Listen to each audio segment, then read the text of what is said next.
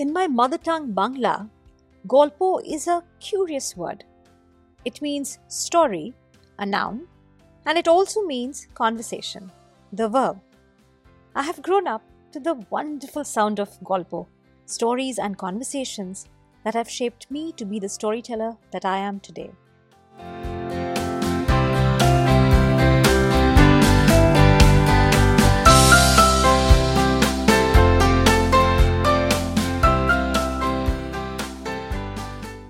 In this brand new season of Golpo, stories from around the world, me, your storyteller Rituparna, will continue to bring you stories that have picked me. Yes, stories pick me. They really ask me to tell them. They poke, punch, provoke and push me to tell them. But before they do all of that, they speak to me, lighting up my mind and my heart in ways that only a very special story can do. And in this podcast, I bring to you some of those special stories. These are just some of my stories, handpicked and tucked in my story bag, so I can tell them to you when the time is right. Are these stories for children or adults? Well, they are for anyone who has a heart beating for stories. And I really hope that this podcast helps you discover that inside you. Play this on your way to work, to put your child to sleep, to create a moment together as a family, to share an idea with your team, find a dose of inspiration, creativity, or a fresh perspective perhaps. Let these stories be your companion when you want some quality time with yourself. Like I said, you will hear a story today, and I hope it stays with you and lights up your heart and mind like the way these stories do for me.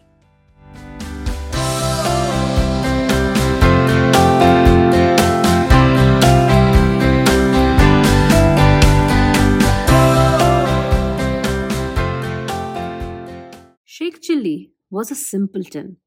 Everyone in town knew it. Most of all his mother. She was always worried that her son was not street smart, and that his honest, simple, and that her honest, simple boy would be constantly ridiculed and fooled by others in town. And so she tried her best to protect him. One day, Sheikh Chilli tore his sandals.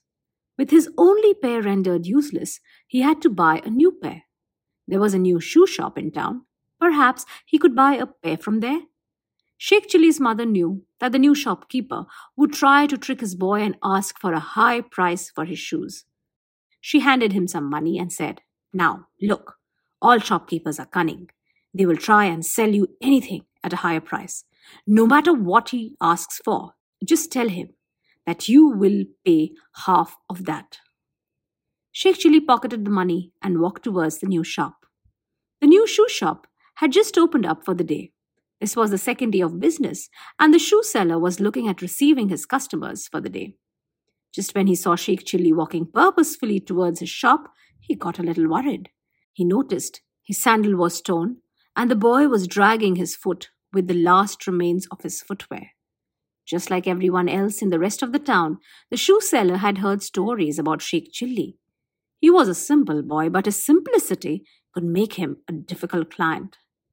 Now, shopkeepers don't choose their customers, do they? So he rubbed his hands and opened them up to receive the first customer of the day. "Good morning, Sheikh Chilli. I see your sandals have given up. What are you looking for?" he asked enthusiastically. "Good, sturdy, comfortable sandals. Would you have something for me?" asked Sheikh Chilli, settling down on a stool. "Of course. We have best, sturdiest and the most comfortable sandals in all of India," beamed the shoe seller, pointing towards the footwear lining his store. "Here, why don't you try this? This is the best that we have." He took a pair out and took it to Sheikh Chilli.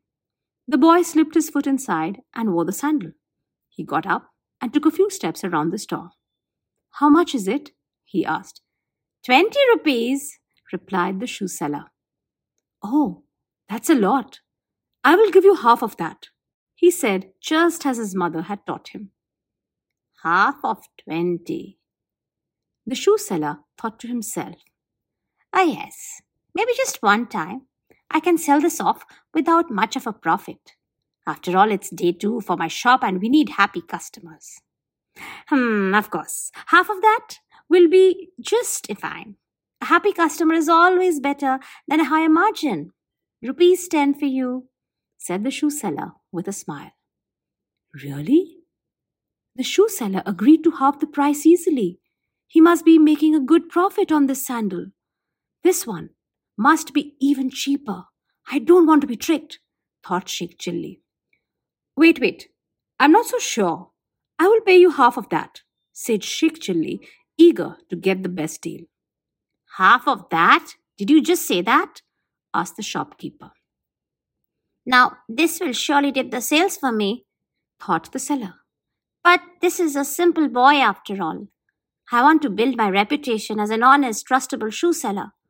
What if I sell this one shoe to Sheikh Chilli at the price he's asking for? I'm sure he will tell everyone in town that I'm an honest man who doesn't sell overpriced shoes. While the shoe seller did the math in his head, Sheikh Chilli eyed him suspiciously. He was very proud of how he was doing. He was bargaining well. His mother would be so proud. Okay, okay, Sheikh Chilli. I have never done this before, but I will do this just for you. I will sell this rupees twenty sandal at the price you have brought it down to. Happy? He said, quickly picking up the sandal to wrap it up. He wants me to believe that he is doing it for me, thought Sheikh Chilli. He is definitely lying. This sandal is definitely cheaper. What a crook of a man. You have not priced this sandal, right? I'm sure this sandal is much cheaper now. I will give you half of that, he said vehemently. The shoe seller couldn't believe it. Really? Do you think I'm cheating you? He asked in disbelief. Yes. Give it to me in half the price or I will go and tell everyone that you're a cheat, negotiated Sheikh Chilli. He wished his mother could see him in action. By now, the shoe seller started to get worried. He could see more customers walking towards his shop. He didn't want a disgruntled, irrational, juvenile and demanding customer upset his business for the day. He had to get rid of Sheikh Chilli as soon as possible. Oh, please, take it. Take the sandal and give me whatever you think it is worth. The sandal is yours, he said hurriedly. Sheikh Chilli had done it. He had got the best bargain. He kicked off his old sandals, wore the new pair and walked down the street showing off the best buy.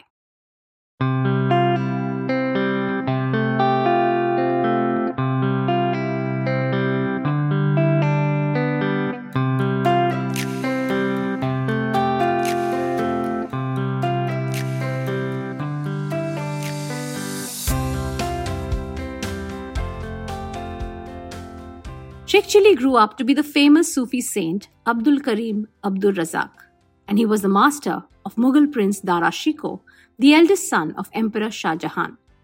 Sheikh Chilli's stories of wit and wisdom are just as famous as legends of Akbar Birbal, Tenai Raman, Gopal Bhar, and Mulla Nasruddin. There are a bunch of Sheikh Chilli stories starting from his young boyhood days to his days as a youth and young man, quite before he became the Sufi saint and the master in the Mughal court. This one is one of my most favorite stories to tell. Let me tell you another little story. Once while waiting for a cab, my son and I stopped over at a curbside seller of artifacts. We were in Mumbai. The footpath was the famous Kolaba Causeway. We had just stepped out from Leopold Cafe after a hearty lunch. The seller was selling a bunch of interesting knickknacks, including a whole set of different kinds of compasses. My son, who had started studying geography, was very curious about a compass, and so I suggested that he buy one for himself using his pocket money. This was to be his first independent street shopping experience. My son stepped forward, studied the different kinds of compasses, and chose one. He told the seller, "I'm buying this from my pocket money, please give me the best rate." The shopkeeper looked over his shoulder and called out to me, "Madam, I'm selling it cheap for the kid, but he's asking me to sell it cheaper." "That's for you to negotiate with the buyer," I suggested. The two negotiated. I could see that they were going back and forth between them. I was standing at a distance too far to hear them from above the sounds of traffic. My son stuck to his price and the seller allowed it. "Make sure you're buying a working piece," I reminded him. "Can you take a look?" he asked. Well, I'm not an expert in navigation tools, but I stepped forward to give my opinion. He had picked up a compass with the lines from the Beatles song Yellow Submarine written on it. I agreed with the song and he made the buy. A few minutes later in the car, the hobbling road made the compass swerve and shake. He gave us a faulty compass, Mama. Let's go back. I could see that he was already regretting his purchase. Hmm, maybe the conditions are not suitable for the compass. Hold your hand steadily, keep it flat. Let's see what happens to it, I suggested. He tried again, calmly and patiently. The compass was working fine, and it now sits on his study desk. There are days when my son is my compass, and there are days when I am his. And then there are days when it's difficult to say who is who. Bargaining is an art, so is shopping.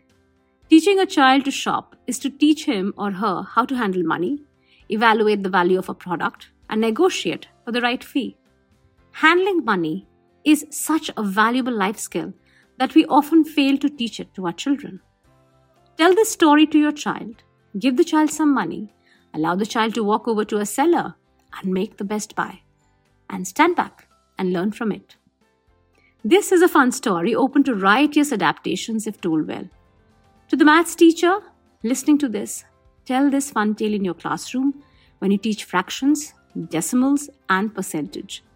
Feel free to play with the story and include elements of profit and loss for older grades. Or bring in economics, a study of market prices, demand and supply of goods and commodities. Remember, the story can become anything you want it to be. Half of that is an excellent story in the boardroom. A valuable story in negotiation. Retell this one if you're a sales leader who wants to infuse some humor in the next sales meeting. Let this story help you talk about understanding customer personas and live selling strategies. To the entrepreneur, the small business owner, a consultant, half of that is a story that will help you identify your selling strategies, whether you work alone or in a team. Tell this to someone and find out how and why do people negotiate. How do buyers know whether the seller is willing to bargain? How do you evaluate a bargain? Most importantly, how do you stick to a price and sell it at that?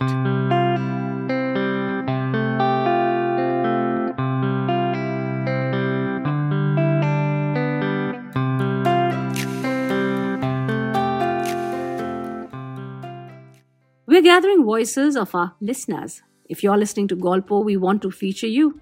To look into the show notes to find your gateway into the podcast. If you are a teacher, look up Spark Classrooms on our website. Lesson plans and more ideas around story pedagogy coming your way. If you like the podcast, please rate and review us so that our stories travel to more listeners. That's how our sound of stories travel, and we need you to help us do that.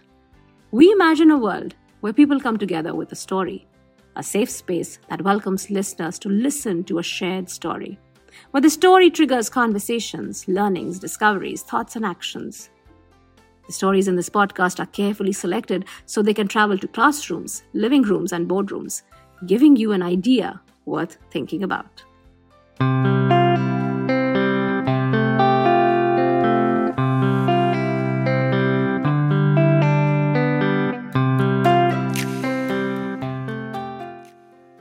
Thank you for listening.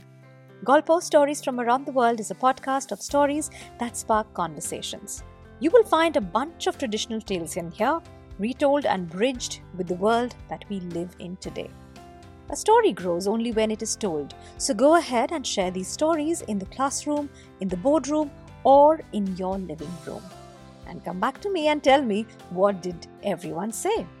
If you like my stories and want to support this podcast, then you may want to gift a story, a little contribution to make storytelling sustainable for you, me, and others.